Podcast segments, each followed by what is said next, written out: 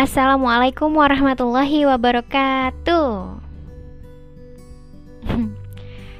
Oke semuanya, uh, selamat pagi, selamat siang, selamat sore, atau selamat malam, tergantung jam berapa kalian sedang mendengarkan podcast ini.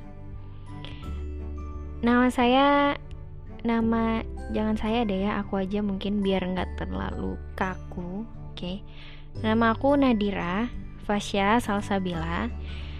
Hmm, kalian bisa panggil aku Nadira atau Dira aja. Nah, aku adalah uh, anggota dari Banawa Sekar Akademia. Oke, jadi mm, minggu lalu aku udah ngebawain podcast dengan bercerita kepada kalian tentang waktu. Itu sesuatu yang bersama kita terus selalu ada dengan kita. Yang hidupnya tuh hidup kita itu bergantung dengan itu dan kali ini aku ngebawain sesuatu yang mm, mirip-mirip mm, juga.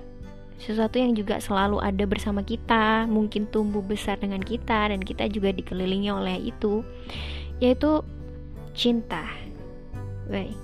L O V E love.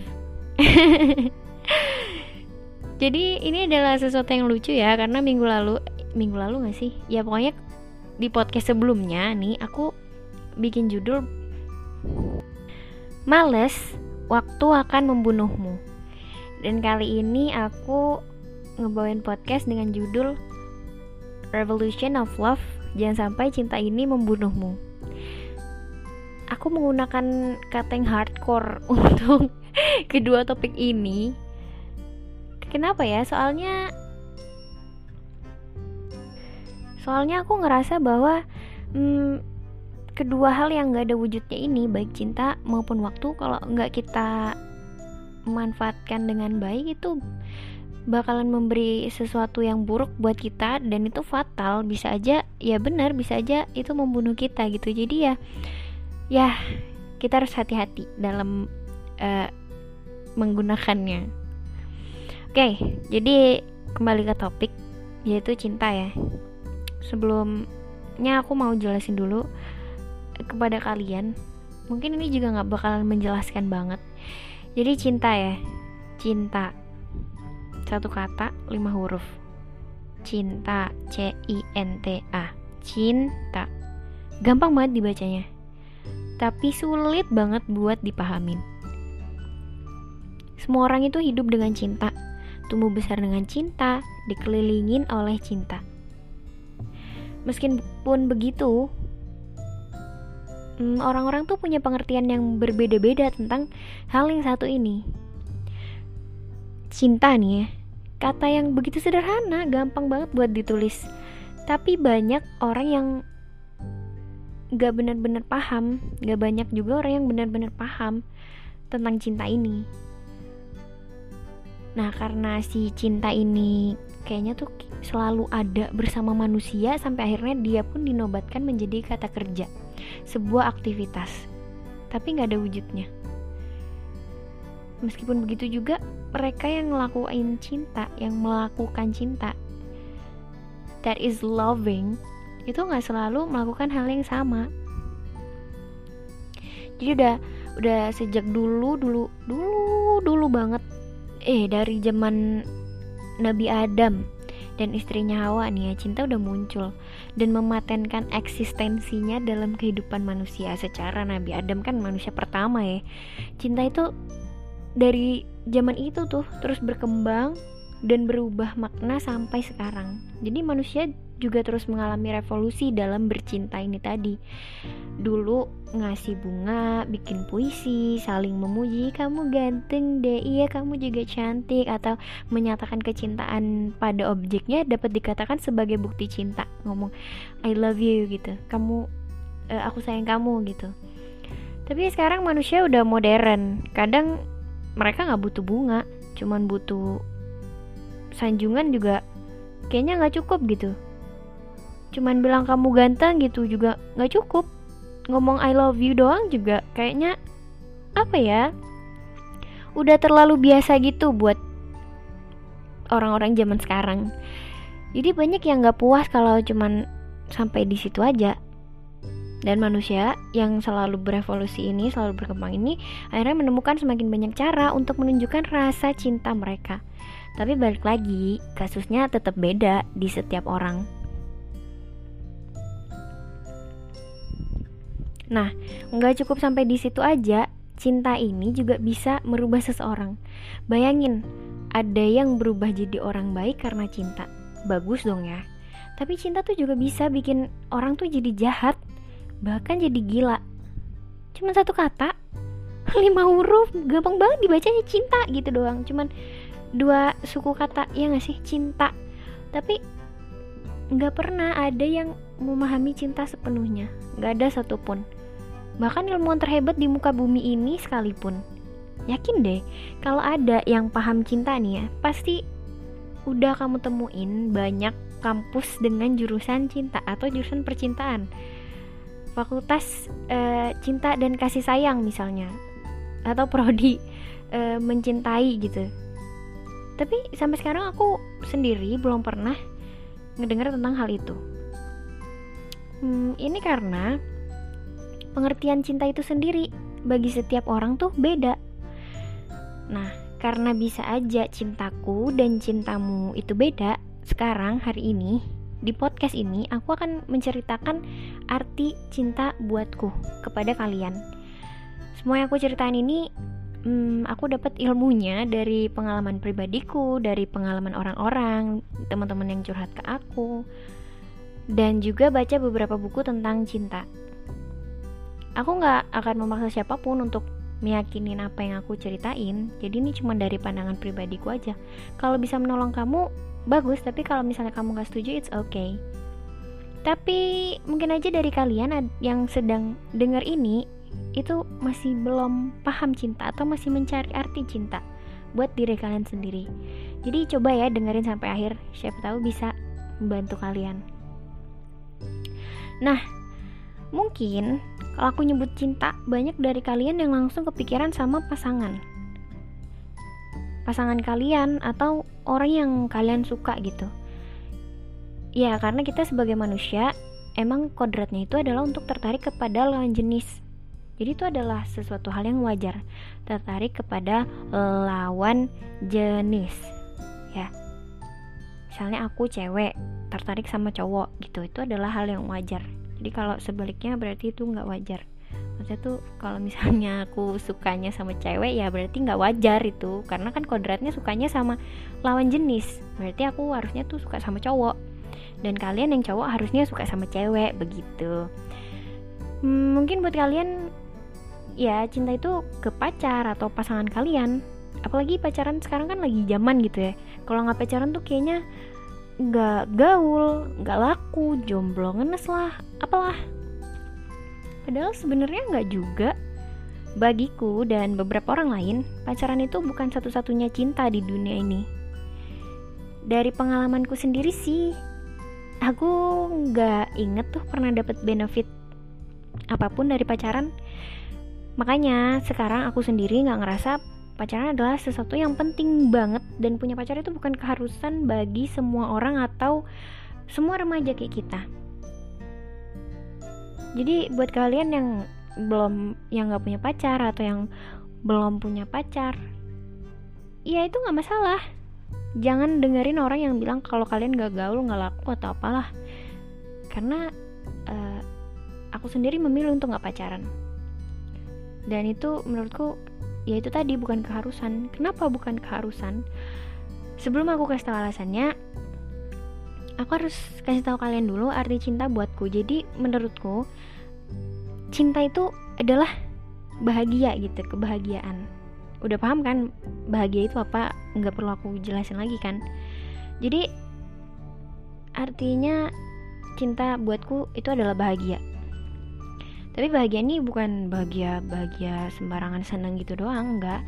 Nggak segampang perasaan anak kecil dikasih permen itu seneng nggak segampang itu. Soalnya kan kalau permennya habis dia nggak seneng lagi ya kan? Dia harus dikasih permen terus menerus supaya uh, senang gitu kan. Nah jadi itu syaratnya bahagia karena cinta. Aku ini tadi adalah long lasting. Jadi kalau bahagianya cuma sesaat hmm, kayaknya itu udah bukan cinta lagi deh. Hmm. terus syarat keduanya bahagiaku ini tadi adalah vice versa. Jadi kedua kedua belah pihak yang mencintai dan dicintai sebaliknya itu harus sama-sama merasa bahagia. Uh, mutual gitu. Jadi, mari kita lihat. Hmm, alasan kenapa menurutku pacaran itu nggak sepenting itu pacaran mungkin bisa bikin bahagia mungkin bisa bikin seneng. Soalnya kan saling berbagi cinta nih saling mencintai. Aku cinta dia dia cinta aku gitu. Apalagi kalau baru baru banget pacaran ya fresh from the oven gitu. Ngelakuin apa apa tuh rasanya semangat banget. Apalagi kalau lagi bareng sang pacar pas baru baru pacaran.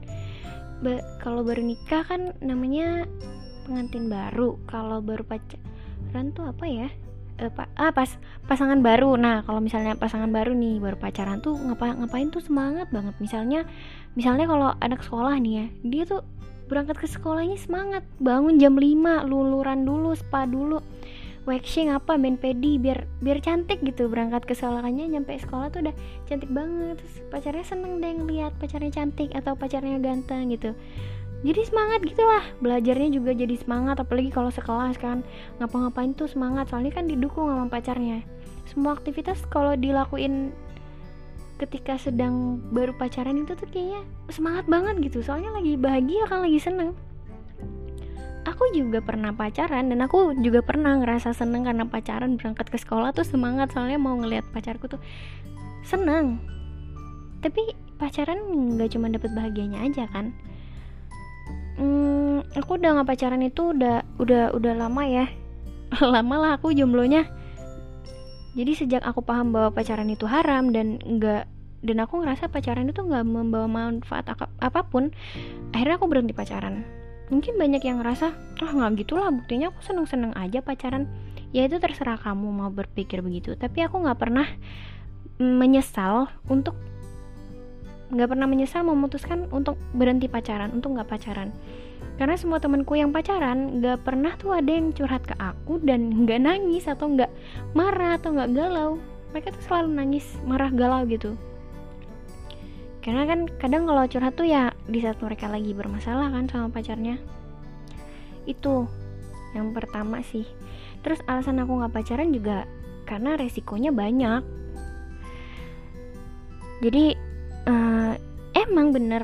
Pacaran tuh seneng nyenengin banget karena kita tuh ada penyemangatnya kita ngapa-ngapain tuh jadi semangat ada yang nyayangin kita juga ya kan? Tapi aku ingetin lagi bahwa hmm, cinta buat setiap orang itu artinya beda-beda. Mungkin kamu ngerasa bahwa membuktikan cinta itu cukup dengan bilang aku sayang kamu I love you. Gitu aja udah. Tapi gimana kalau pasanganmu berpikir bahwa hmm, cinta itu harus dibuktikan dengan materi. Syukur kalau kamu kaya raya.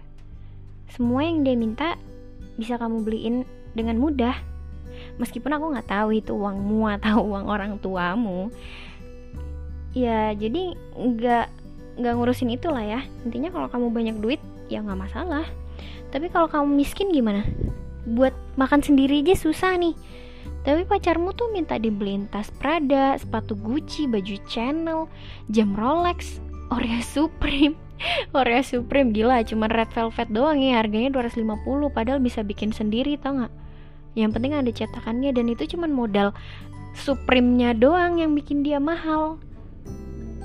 Eh, sorry ya kalau misalnya ada dari brand-brand ini tadi yang aku sebutin nggak nggak nggak cocok gitu salah.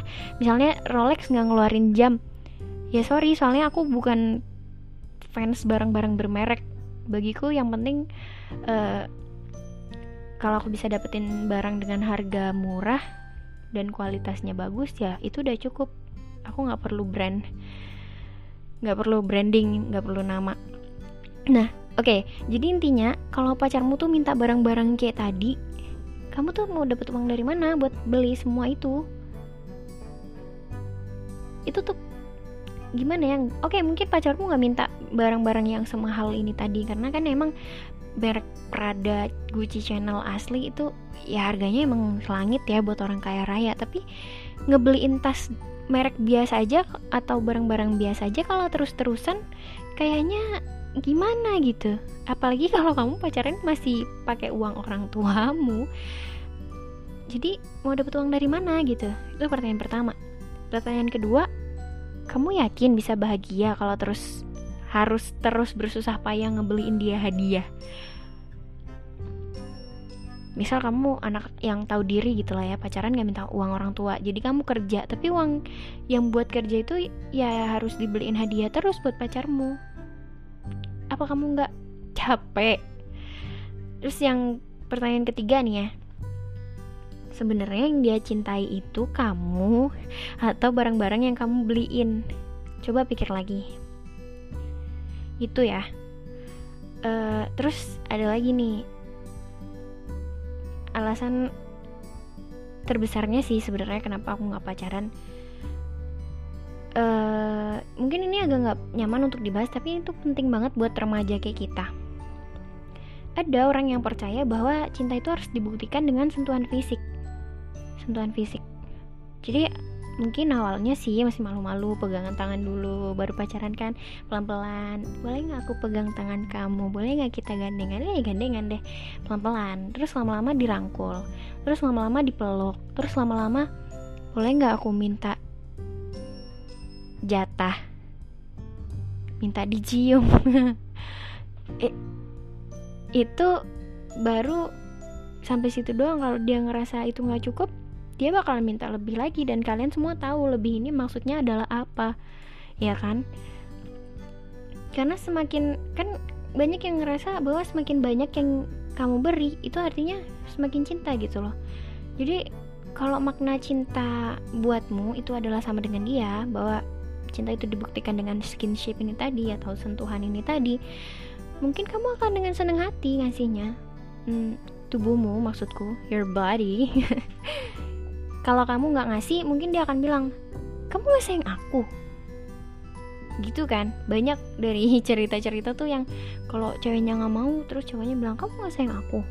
Biasanya sih ini buat cewek-cewek ya. Ya soalnya kita sendiri emang harus ngejaga diri kita sendiri dan banyak cowok-cowok di sana tuh yang eh, nggak uh, semua tapi ya banyak yang hmm, suka ngambil kesempatan. Gitu. Buat yang cowok-cowok kalian jangan tersinggung ya. Kecuali kalau kalian tersinggung berarti kalian emang suka cari kesempatan mungkin. Jadi karena si cowok ini bilang kamu gak sayang aku? Aku kan sayang sama kamu makanya aku minta jatah. Akhirnya kamu terpaksa deh ngasih. Karena untuk membuktikan cintamu ini tadi. Dan saat itulah kamu udah melakukan kesalahan yang besar banget. Kesalahan yang sangat besar. Mungkin aja kalian bahagia awalnya. Mungkin kalian senang dan pacarmu juga mengiming-imingi janji aku akan tanggung jawab kok aku nggak akan ninggalin kamu kok. Hmm, tapi ada yang bilang ke aku bahwa buat cowok buat cowok eh buat cewek nih ya mungkin eh, seks itu adalah awal. Sedangkan buat cowok seks itu adalah tujuan akhir. Jadi kalian paham kan maksudku? Mungkin ke, buat cewek e, ketika kalian melakukan itu itu adalah awal dari cinta kalian yang akan tumbuh semakin besar selanjutnya. Tapi e, buat cowok-cowok ketika udah melakukan itu berarti tujuan dia udah tercapai. Tara gitu waktunya mencari e, apa ya kayak tujuan yang lain gitulah ya ya begitulah intinya Hmm, jadi gitu. Mungkin aja kalian bahagia nih awalnya karena kamu tadi diiming-imingi janji-janjinya dia. Tapi gimana kalau kamu hamil? Oke, kalau misalnya dia bener nepatin janjinya, ya aku tanggung jawab, aku nikah. Itu pun kalau kalian masih anak sekolah kayaknya juga nggak bakalan berakhir bahagia ya kan? Dan buat kalian yang paham agama juga berarti anak kalian tuh anak haram dan kemudian uh, akan melahirkan anak-anak haram yang lain gitu kan ininya kasusnya. Karena kan hamilnya di luar nikah jadi bapaknya tuh gimana ya nggak bisa untuk jadi wali nikahnya gitu. Ya ribet lah pokoknya. Itu kalau dia tanggung jawab lah kalau dia nggak tanggung jawab gimana? Sayang aku hamil. Gimana nih? Ih kamu gugurin aja. Ih kamu kok tega sayang? Gimana kalau dia minta kamu ngugurin kandunganmu? Nah di sinilah yang aku maksud. Cewek itu udah bener-bener rugi gitu loh. Kalau kalau ketika cowoknya minta terus dia ngasih. Kamu tuh harus mikir panjang banget. Karena ada banyak banget uh, apa ya disadvantage yang bakalan kamu dapatkan ketika hal itu berubah menjadi salah. Dan ruginya kamu itu nggak cuman nggak cuman nggak cuman satu aja nggak cuman kehilangan pacarmu aja banyak banget ruginya. Ketika dia ninggalin kamu terus kamu mau ngapain? Kamu mau lanjut sekolah? Dengan perut bunting berisi apa perut buncit berisi jabang bayi gitu kamu mau sekolah yang ada tuh kamu dikeluarin dari sekolah. Belum lagi ayah ibumu gimana mereka bisa menanggung malu? Pasti mereka bakalan kecewa banget. Dan mungkin aja mereka marah besar sama kamu. Belum lagi tetangga. Ya Allah tetangga nih kalau udah ngomong ya. Uh. Ih si ini ternyata hamil loh. Iya dia sama pacarnya. Ih udah dua bulan ya Allah. Itu bener lama-lama keluar dia dikeluarin dari sekolah tahu terus ternyata dia sama cowoknya tuh gini gini gini. Ternyata dia tuh suka pulang malam gini gini gini. Tetangga itu kalau udah bergunjing itu bumbu-bumbu MSG tuh bisa berbungkus-bungkus ditambahinnya biar gosipnya tuh makin wow gitu. Terus cowokmu tadi yang katanya mau tanggung jawab yang katanya cinta mati yang katanya aku minta tubuhmu kan karena aku sayang sama kamu. Hilang gitu aja. Mananya yang bahagia coba makanya karena aku ngehindarin hal itu dan aku tahu banget kalau hmm, aku tuh sesuatu yang spesial aku tuh seseorang yang spesial. Jadi nggak segampang itu kamu bisa cowok-cowok bisa mendapatkan aku begitu. Nggak segampang itu juga aku bakalan mau menyerahkan tubuhku entah itu cuma tanganku bibirku semuanya. Nggak segampang itu untuk dikasihkan ke orang gitu loh. Enak aja ya nggak sih? Masa kalian nggak ngerasa kayak gitu? Oke. Okay. karena aku takut yang kayak gitu makanya aku nggak pacaran. Aku nggak bisa uh, memastikan diriku 100% bahwa aku nggak akan melakukan itu ketika aku pacaran. Karena yang namanya setan itu ya hidup sama kita. Jin mereka tuh ada sama kita. Mereka tuh kalau ngelihat ada kesempatan dikit aja udah udah. Udah langsung udah tuh cowok cewek berduaan. Itu tengah-tengahnya tuh setan ngebisikin. Makanya aku sendiri nggak bisa dengan yakin bangga 100% bahwa aku nggak akan melakukan itu ketika misalnya nanti aku pacaran. Tapi nggak sih kayaknya. Aku nggak mau pacaran soalnya. Nggak ada benefitnya kalau menurutku nih ya. Jadi udah ada tiga alasan kuat kenapa aku nggak pacaran. Tadi resiko pacarku matre misalnya. Terus resiko zina. Dan masalah ini tadi. Jadi teman-temanku tuh banyak yang nangis-nangis galau karena pacarnya. Entah mereka berantem, entah mereka putus, entah mereka diselingkuhin. Banyak juga cerita-cerita hmm, novel kayak uh, drama kayak yang yang ketika dia uh, galau karena berantem sama pacarnya atau diputusin pacarnya atau karena pacarnya selingkuh. Itu tuh banyak yang nyakitin diri sendiri. Dan aku sama sekali nggak bisa paham jalan pikirannya orang-orang yang kayak gitu. Entah mereka nangis lah terus ada yang nangis putus gitu kan nangis upload ke sosmed. Captionnya tiganya kau beginikan aku. Galau puisi galau. Terus ada juga yang uh, cutting ngelukain diri sendiri potong nadi tuh cutting. Cutting. Bukan kakak tingkat ya cutting C U T T I N G. Nah itu. Itu tadi potong nadi tuh ngelukain diri sendiri. Kalau dulu tuh pernah nih ya zaman aku SMP kayaknya lagi zaman banget yang namanya di tangan itu ditulis. Pakai jarum tuh di di beset nama cowoknya. Sumpah goblok banget sumpah. Sumpah itu tuh aku sama, sama sekali nggak nggak nggak kepikiran aja kenapa orang-orang melakukan itu.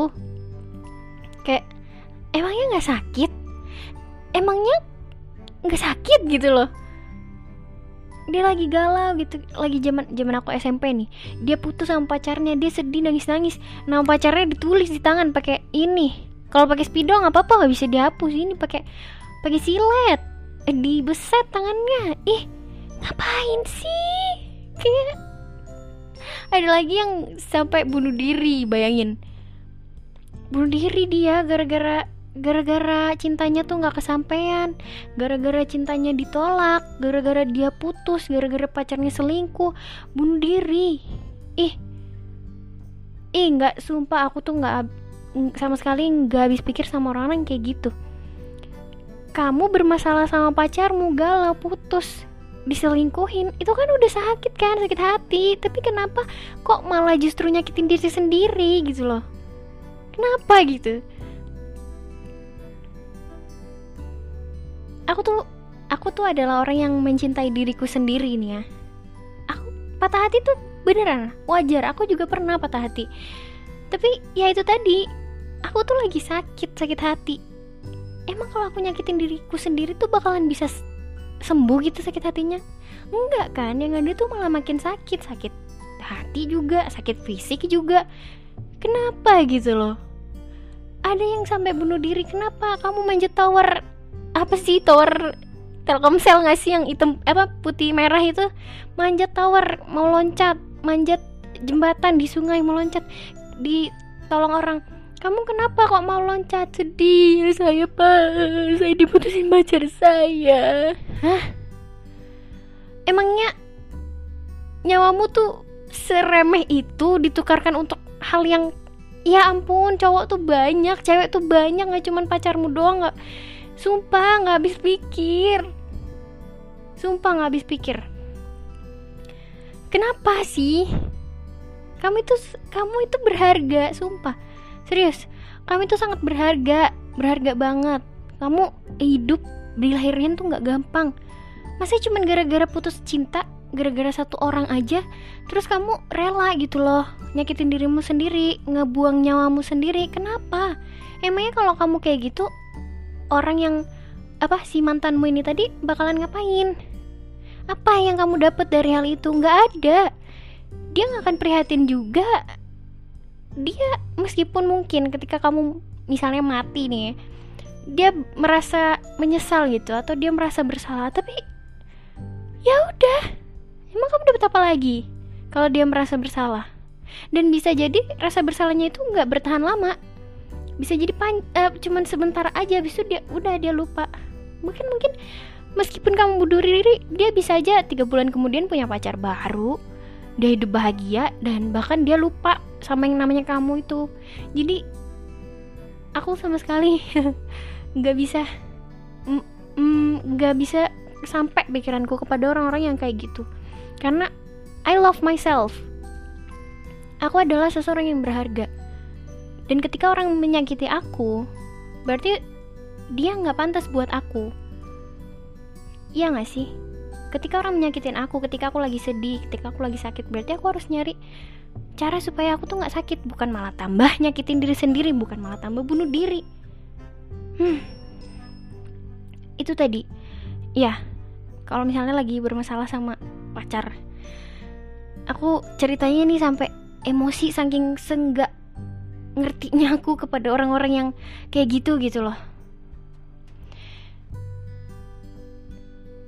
uh, aku harap kalian di sini nggak ngebahas tentang uh, penyakit jiwa atau apa ya karena karena ya ya itu tadi ini pendapatku sendiri aja. Aku juga pernah kok patah hati tapi ya itu aku ngerasa aku berharga jadi nggak mau nyakitin diri sendiri. Oke lanjut. Nah uh, terus kalau pacaran juga aku ngerasa kekurangan waktu untuk diriku nih ya. Aku ngerasa nggak bebas dan masalah hidupku sendiri aja udah banyak kalau pacaran tuh kayaknya auto nambah masalah lagi gitu. Mungkin mungkin nggak sem semua orang yang pacaran itu selalu bermasalah. Tapi resiko bermasalah berantem dan sebagainya itu pasti ada. Sekarang kalau emang kamu dan pacarmu nggak pernah berantem sedikit pun aku akan kasih apresiasi. Berarti kalian tahu seninya saling mencintai. Ya. Selamat. Aku lagi tepuk tangan nih meskipun nggak kedengeran kalian hebat. Kalau misalnya emang kamu dan pacarmu nggak pernah sedikit pun berantem. Itu tadi. Nah ada juga orang yang bilang kalau orang yang aku tuh pacaran kan buat ngejagain jodoh aku. Kamu tahu dari mana kalau dia jodohmu ah tahu dari mana? Banyak tuh ceritanya di Twitter thread teman-temanku banyak yang pacaran lama dari SMP, SMA masih lanjut, kuliah masih lanjut. 10 tahun pacaran, ujung-ujungnya nggak nikah juga. Ujung-ujungnya disambet sama yang disambet apa disamber. Ya disalip lah sama yang baru kenal sama pacarnya.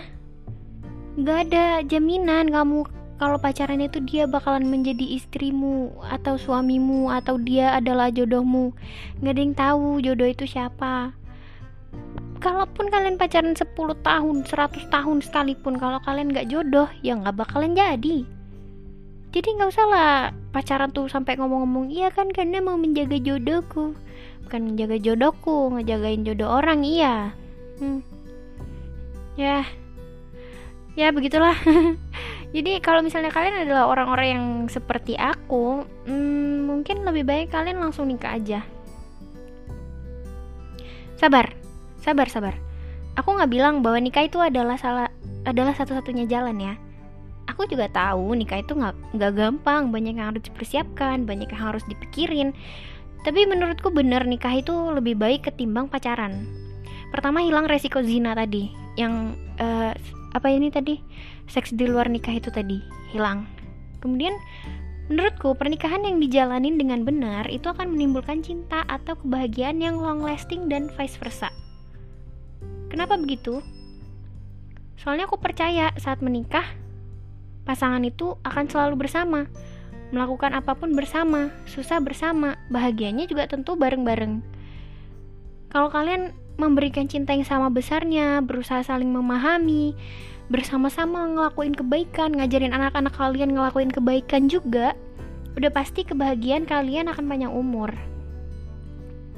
Tapi bukan berarti aku nyuruh kalian langsung nikah ya.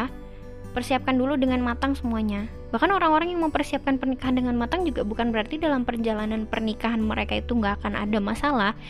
Tapi kalau kamu hmm, memahami konsepnya menikah dengan baik, konsep komunikasi juga dengan hmm, pasangan itu tadi,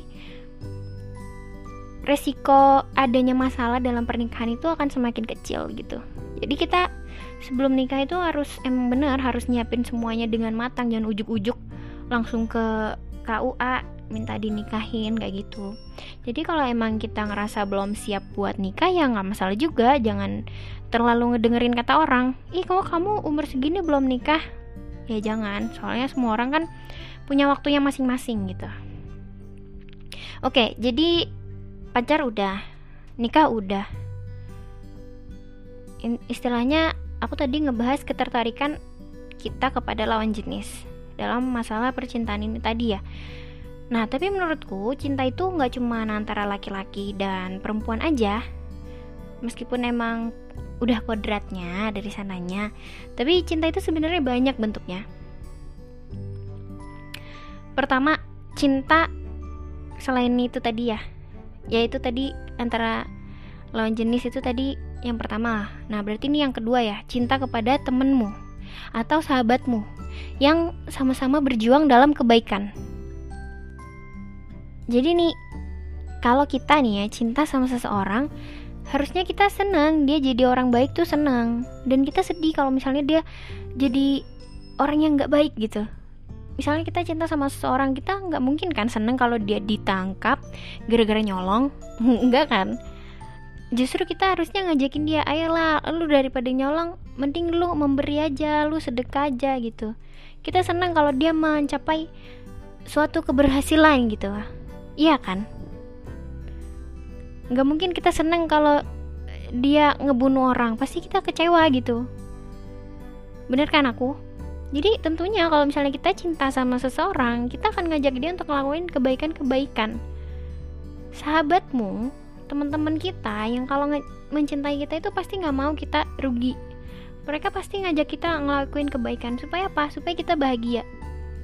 Kalau misalnya ada temenmu sahabatmu yang ngajak kamu mabuk-mabukan pakai narkoba uh, pesta seks terus dia bilang ayolah ini kan seru ini kan menyenangkan. Ah lu masa nggak mau? Lu nggak setia kawan lu. Hmm, mungkin kamu harus mempertimbangkan untuk berhenti berteman dengan dia. Nggak ada urusan nggak setia kawan atau apa. Aku nggak pernah dengar satupun orang yang hidupnya bahagia setelah ngelakuin uh, semua hal ini tadi yang mabuk-mabukan, narkoba dan lain-lain itu tadi. Setelah lo ya. Mungkin kamu ngerasa bahagia ketika melakukan semua kemaksiatan itu. Misalnya kamu mabuk, um, misalnya, wah seru banget nih ngefly gue, wah atau pakai narkoba gitu kan. Kamu halusinasi bahagia kamu. Tapi setelah itu, uh, efek efeknya ini aja ya mabuk ini aja ya kamu setelah mabuk aku nggak tahu apa sih namanya hangover nah itu mungkin namanya itu. Soalnya aku nggak pernah mabuk jadi nggak tahu. Kamu setelah mabuk itu aja pasti mual pusing gak enak badan. Itu setelah mabuk loh ya. Ketika minumnya aja nih aku tuh nggak ngelihat kamu senang kayak sakit gitu loh. Kalau misalnya kita ngelihat orang minum di drama Korea misalnya gitu kan dia tuh minum kayak nahan sesuatu gitu di lehernya kayak sakit gitu. Abis itu mual pusing besoknya. Eh aku ya kalau mual pusing tuh aku nggak bahagia aku nggak senang. Kamu senang kalau mual pusing? Jadi efek jangka pendeknya aja itu udah nggak menyenangkan gitu loh. Terus kenapa dilakuin? Itu baru kalau mabuk doang. Ya temanmu misalnya ada yang tadi di pesta seks dia terus dia hamil bisa juga kena HIV bisa juga kena AIDS itu pakai narkoba udah jelas lah ya efeknya apa mabuk-mabukan bisa sakit lambung hipertensi kecanduan itu kalau kamu tadi orang kaya bisa beli sendiri kan yang kayak gitu mahal lah kalau kamu miskin, tambah lagi masalah satu, banyak utang. Hmm, jadi nggak nggak ada manfaatnya gitu loh. Mana senengnya, mana bahagianya? Beneran kalau teman-teman yang ngajakin kamu untuk ngelakuin sesuatu yang jelas-jelas itu nggak membawa manfaat bahkan membawa keburukan atau kerugian buat kamu. Udah waktunya kamu ngekat orang-orang kayak gitu dari kehidupanmu. Ini tuh masalah sepele ya. Kita juga udah jelas lah tahu kalau yang kayak gitu tuh nggak usah dilakuin. Maksudnya emang salah gitu ya. Kamu harusnya sadar. Karena kita kan emang sih remaja tapi tau lah kan yang mana yang baik dan yang buruk tuh udah paham sendiri lah tapi ada orang yang masih nggak bisa membedakan orang-orang yang merugikan dia dan yang memberi manfaat buat dia. Jadi kadang ada temen tuh toxic banget.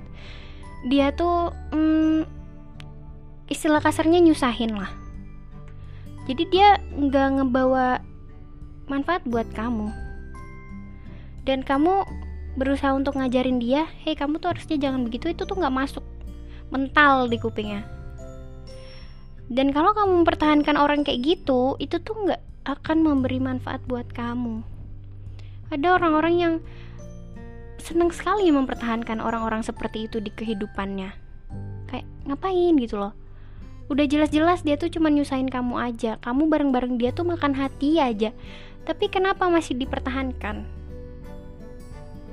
aku nggak tega dia aja tega sama kamu kamu ngapain nggak tega sama dia pikirin dirimu dulu jadi ya karena aku adalah mencintai diriku sendiri aku adalah orang yang mencintai diriku sendiri jadi semua yang udah ngerusak, menghancurkan atau nggak ngasih manfaat buat aku, bye. I'm cutting them from my life. Gitu. Jadi hmm, cinta kepada teman itu adalah kepada teman-teman yang ngajak kamu atau bersama-sama kalian itu berjuang dalam kebaikan. Jangan malah sama-sama berjuang dalam keburukan. Itu cinta yang sesungguhnya kepada teman atau sahabat ini tadi uh, itu ya jadi ya kalau misalnya teman-temanmu cobalah diseleksi lagi itu teman-temanmu kalau misalnya emang mereka nggak membawa manfaat bisanya nyakitin kamu aja ngerugiin kamu aja kamu sama-sama mereka itu makan hati aja udah baik aja. Masih banyak yang lain yang bisa kamu jadiin temen. Cari teman-teman yang bisa memberi uh, sesuatu yang positif buatmu lingkungan yang positif buatmu. Jangan yang negatif-negatif terus lah. Udah gede udah paham mana yang baik mana yang buruk. Oke? Okay? selanjutnya hmm, selanjutnya ini adalah sesuatu yang awam sekali yang kayaknya udah sering banget kamu denger dari dari kecil juga ini adalah cinta orang tua kepada anaknya Emang benar? Harus dijelasin lagi. Ibumu ngandung 9 bulan, melahirkan bertaruh nyawa, masih harus ngerawat kamu dari kecil sampai dewasa. Ayahmu kerja banting tulang, buat ngebeliin kamu makanan, ngebeliin kamu popok, ngasih kamu pendidikan yang bagus, bahkan me membelikan kamu mainan supaya kamu seneng ini tadi, masih juga harus ngerawat kamu dari kecil sampai dewasa. Kurang apa lagi? Kurang ajar kalau kamu masih meragukan cinta mereka. Aku bilang tadi ya, bahagia itu harus vice versa. Mereka bahagia saat ngebesarin kamu, meskipun penuh kesulitan, meskipun penuh rintangan, tapi mereka tuh bahagia kalau ngeliat kamu tuh tumbuh sehat dan berkembang dengan baik. Apalagi kalau kamu jadi orang berhasil. Kalau kamu gak bahagia karena cinta mereka, masalahnya tuh ada di kamu. Benar berarti kalau kamu tuh kurang ajar. Aku bilang bahagia tuh harus long lasting ya. Mulai dari kamu masih segumpal darah sampai kamu dewasa. Dari kamu masih segumpal darah masih ya ampun belum jadi apa-apa daging aja belum ada. Sayang aku hamil ya Allah alhamdulillah istriku akhirnya dijaga kamu. Ibu hamil tuh sama bayinya ngejaga sama jabang bayi kamu. Belum belum jadi apa apa tuh. Disayang banget sama orang tuamu. Dan banyak ibu-ibu orang tua yang bahkan mereka belum ketemu bayinya. Ternyata kemudian bayinya itu nggak ditakdirkan untuk lahir. Banyak mereka yang sedih banget sampai depresi stres saking sedihnya. Padahal mereka belum ketemu sama bayinya loh. Jadi kamu tuh seberharga itu buat mereka. Kita seberharga itu buat mereka dari masih bayi nih ya dari masih segumpal darah sampai dewasa sampai berkeluarga cinta mereka tuh selama itu buat kalian. Bahkan sampai mereka meninggalkan dunia ini tuh mereka mencintai kalian. Mereka bahagia ngelihat kalian tuh tumbuh berkeluarga punya anak tuh mereka bahagia. Kalau kamu punya makna cinta yang sama harusnya kamu juga bahagia. Mungkin kalian yang ngedengerin ini bakalan bilang hei nggak semua orang tuh kayak ortumu nggak semua orang tua tuh sama kayak or orang tuamu sama baiknya. Hmm, mungkin benar iya. Nggak semua orang tua itu sama. Wataknya orang tua itu beda-beda sama kayak watak setiap manusia beda-beda. Tapi aku yakin semua orang tua itu cuma punya satu keinginan. Pengen anaknya bahagia. Yakin aku. Nggak mungkin ada orang tua tuh yang pengen anaknya sengsara kecuali kamu yang bikin dia sengsara duluan. Kayak malin kundang tuh. Itu emang anak kurang ajar. Tuh malin kundang. Makanya dikutuk jadi batu kan. Jadi anaknya yang mulai duluan. Nggak mungkin orang tua tuh ujuk-ujuk baru lahir anak sialan kau. Nggak mungkin. Pasti mereka tuh pengen ngebesarin kamu dulu. Dengan kasih sayang mereka tuh cinta sama kamu. Bener. Mungkin kamu dan orang tuamu punya visi yang beda mungkin apa yang dipaksakan orang tuamu ke kamu yang menurut mereka akan membuatmu bahagia ternyata enggak membahagiakan buatmu. Emang ada kan yang kayak gitu? Kamu kuliah kedokteran aja. Nggak mah aku pengennya seni. Ngapain sih kamu lukis-lukis? Itu tuh nggak bakalan ngasih kebahagiaan buat kamu. Itu kamu tuh nanti jadinya orang susah.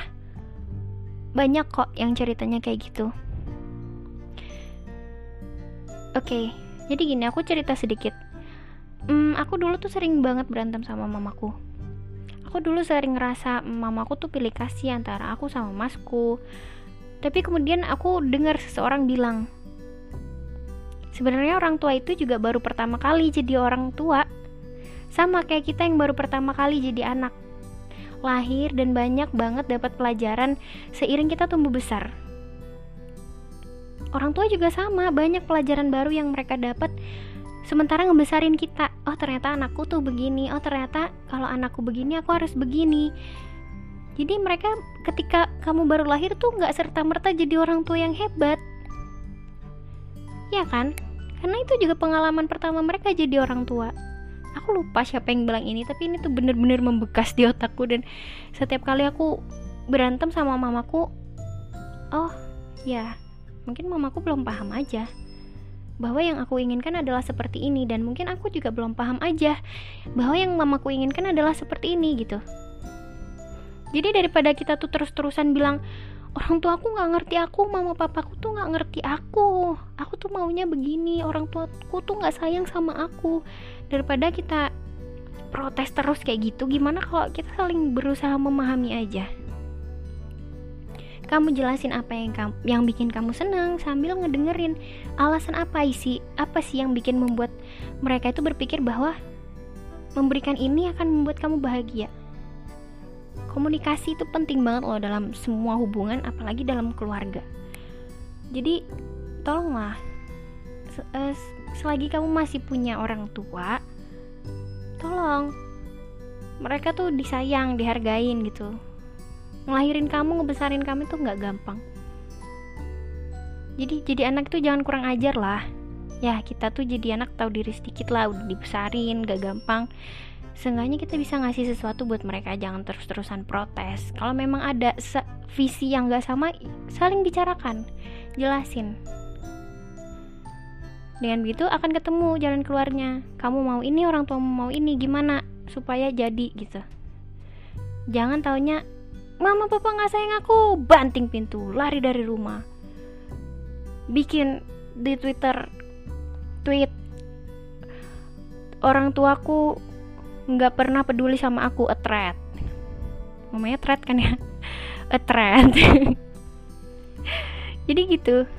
Sumpah kalian tuh harus menghargai waktu bersama orang tua kalian selagi mereka masih ada sama kita jangan sampai ketika mereka udah nggak ada lagi di dunia ini baru kita menyesal.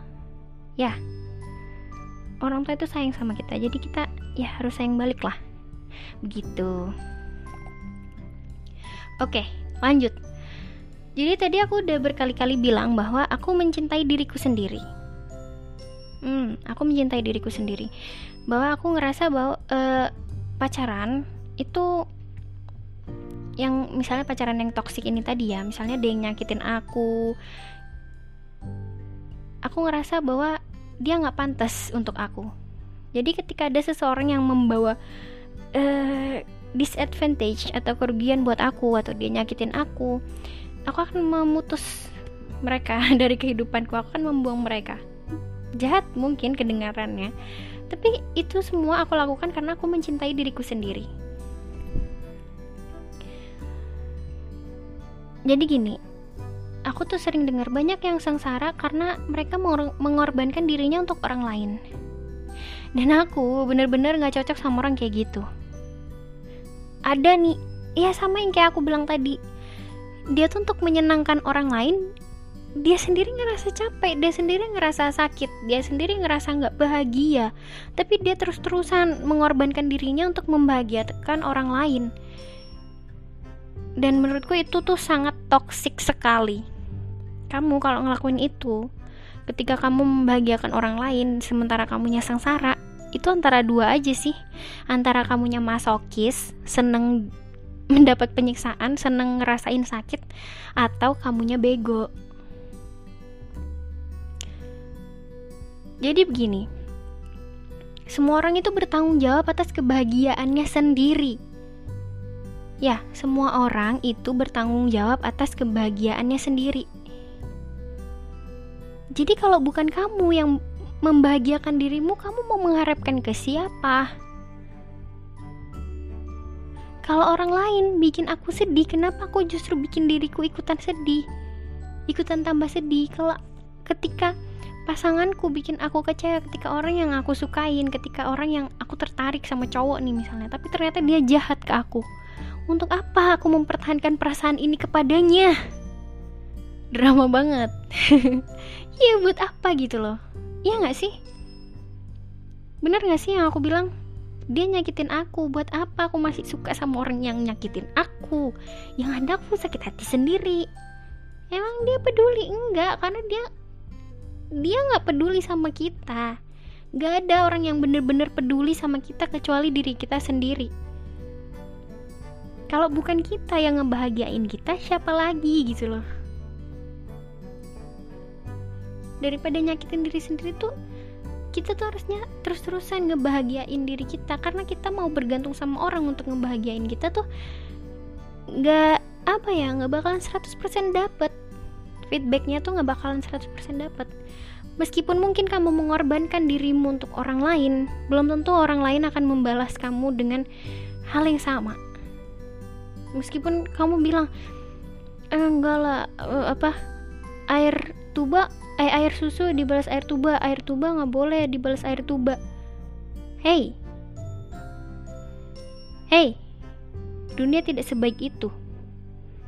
Manusia nggak sebaik itu mungkin ada yang kayak gitu tapi nggak semuanya jadi daripada kamu beresiko men, mm, berbaik, berbaik hati terus-terusan kepada orang yang menyakiti kamu mendingan kamu berhenti aja kecuali kalau emang tadi kamu baik dan dia baik juga itu sama sekali nggak masalah tapi kalau kamu baik dan dia jahat ngapain kamu pertahankan orang kayak gitu ngapain kamu terus-terusan ngebaikin itu kan artinya dia orang yang nggak tahu diri Kenapa kamu senang bersama orang yang gak tahu diri? Kenapa kamu mengorbankan dirimu untuk orang yang gak tahu diri? Hmm? Pikirin dirimu dulu. Gimana caranya? Aku selalu mikir, aku harusnya bahagiain diriku sendiri dulu, baru bisa bahagiain orang lain. Aku selalu mikir gitu. Kalau aku gak bahagia, kenapa aku harus ngebahagiain orang lain? aku gak bahagia ngapain aku repot-repot mikirin orang lain kebahagiaan mereka yang harus kita pikirin paling utama itu adalah kebahagiaan kita sendiri dengan kita bahagia baru kita bisa ngebahagiain orang lain begitu bukan nih jahat atau apa soalnya banyak banget kasusnya ketika kita baik sama orang ya udah mereka nggak selalu ngebalikin kebahagi kebaikan itu dengan kebaikan juga jadi kamu lihat-lihatlah dengan siapa kamu berbaik hati dan kamu perhatikanlah dirimu lebih banyak lagi. Karena itu tadi, semua orang bertanggung jawab atas kebahagiaannya sendiri. Nah, karena kita nggak bisa, karena menurut aku, karena menurut aku e, bergantung menggantungkan kebahagiaanku ke manusia itu adalah sesuatu yang mm, nggak mm, feedback gitu lah nggak balik modal. Nah istilahnya nggak balik modal. Nggak bisa balik modal 100% jadi aku menggantungkan cintaku kepada sesuatu yang lain untungnya aku sudah menemukan sesuatu yang ketika aku ngasih cinta kepada dia dia akan memberi, memberikan feedback ke aku tuh berkali-kali lipat lebih banyak. Jadi ini beneran bener-bener sebener-benernya cinta senyata-nyatanya cinta seasli-aslinya cinta. Yang kalau kamu kasih 100 dia akan kasih 1000 atau 10 ribu atau 1 juta. Pokoknya balik modalnya tuh berlipat ganda. Itu adalah cinta yang gak akan pernah rugi. Cinta kepada Tuhan kita Allah swt dan Rasulnya Muhammad Shallallahu Alaihi Wasallam. Jadi aku bilang kan e, cinta yang nyata itu harus menghasilkan kebahagiaan antara dua pihak vice versa. Mutual. Kamu kita kalau nurut sama perintah Allah kalau cinta sama Rasulullah bukan aku ya yang ngejamin tapi Allah sendiri menjamin di dalam Al-Quran bahwa kamu akan bahagia. Dunia dan akhirat. Nggak cuma di dunia aja dunia akhirat. Itu Allah sendiri yang jamin. Allah itu sayang banget sama kita sayang banget sama hambanya. Kamu maksiat aja Allah tetap sayang. Allah tetap cinta Allah lakuin macem-macem supaya kamu sadar dan kembali ke jalan yang lurus. Itu kamu maksiat aja loh. Apalagi kalau kamu selalu taat, beriman, nurutin perintahnya. Pasti makin besar rasa cinta Allah ke kita. Meskipun ya kita tahu Allah itu maha adil ya. Jadi ya gitu. Intinya kamu kamu jahat aja loh kamu banyak dosa aja loh Allah tetap cinta. Apalagi kalau kamu cinta juga. Inilah kenapa aku bilang kita nggak akan rugi ketika cinta kepada Allah dan Rasulnya. Terus aku juga tadi bilang bahwa cinta yang nyata itu bahagianya harus long lasting. Harus bertahan lama. Kita belum lahir ke dunia ini aja kita masih roh yang melayang-layang aja. Allah itu udah cinta sama kita dan Rasulullah itu udah nyari-nyari kita. Khawatir sama kita. Rasulullah ketika uh, menjelang meninggal itu mikir ya Allah saya mau meninggal ini gimana nanti umatku kalau saya tinggalkan? Rasulullah belum ketemu kita loh. Belum ketemu. Kalian tahu sendiri kisahnya gimana nanti ketika kita di padang masyar Rasulullah itu nungguin kita. Mana umatku mana umatku? Nyari nyariin kita. Umatku sini berkumpul sini. Dikasih minum. Karena nanti kita uh, akan kehausan katanya.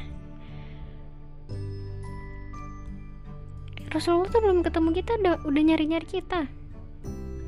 Rasulullah tuh di depan matanya itu udah disediakan surga sama Allah dibukakan pintu surga itu lebar-lebar. Udah ada istana banyak Rasulullah tinggal minta apa? Tinggal sebut aja Allah bakalan kasih. Tapi enggak. Rasulullah nggak tertarik sama itu. Daripada itu Rasulullah lebih milih ya Allah gimana ini? Umatku masih ada di neraka. Ya Allah gimana? Ya Allah.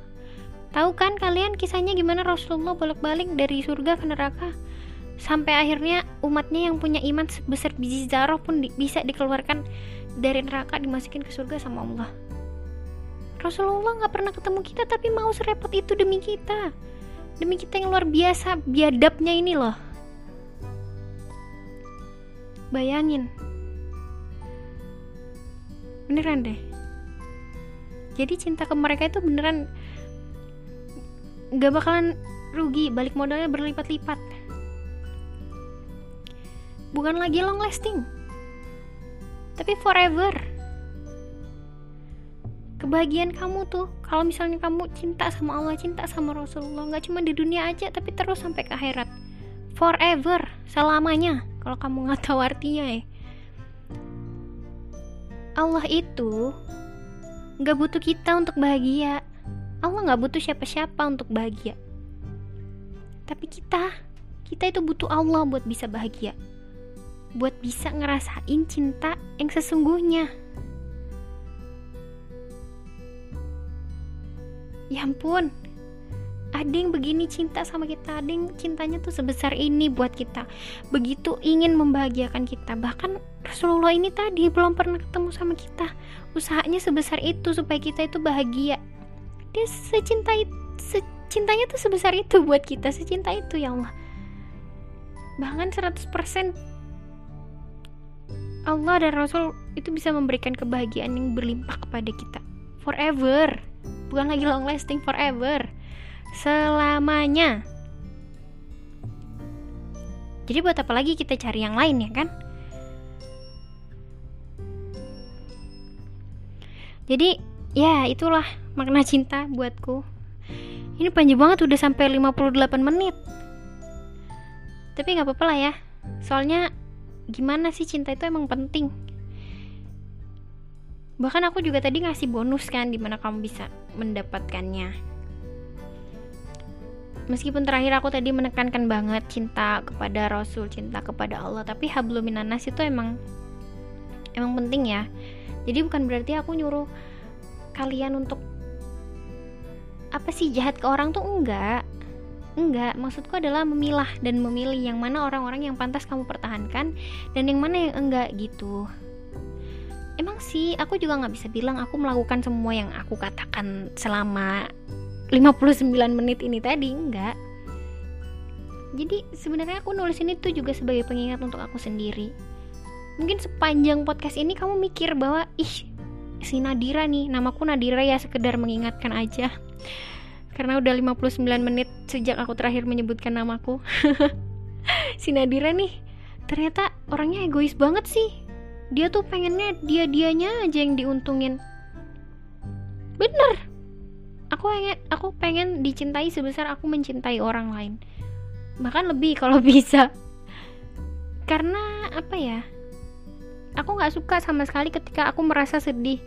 Ketika aku disakitin oleh orang lain karena aku tahu aku nggak pantas ngedapetin itu kecuali aku emang tadi manusia biadab aku emang jahat aku emang kurang ajar aku emang banyak dosa ya wajar aja aku disakitin sama orang lain. Tapi aku nggak separah itulah.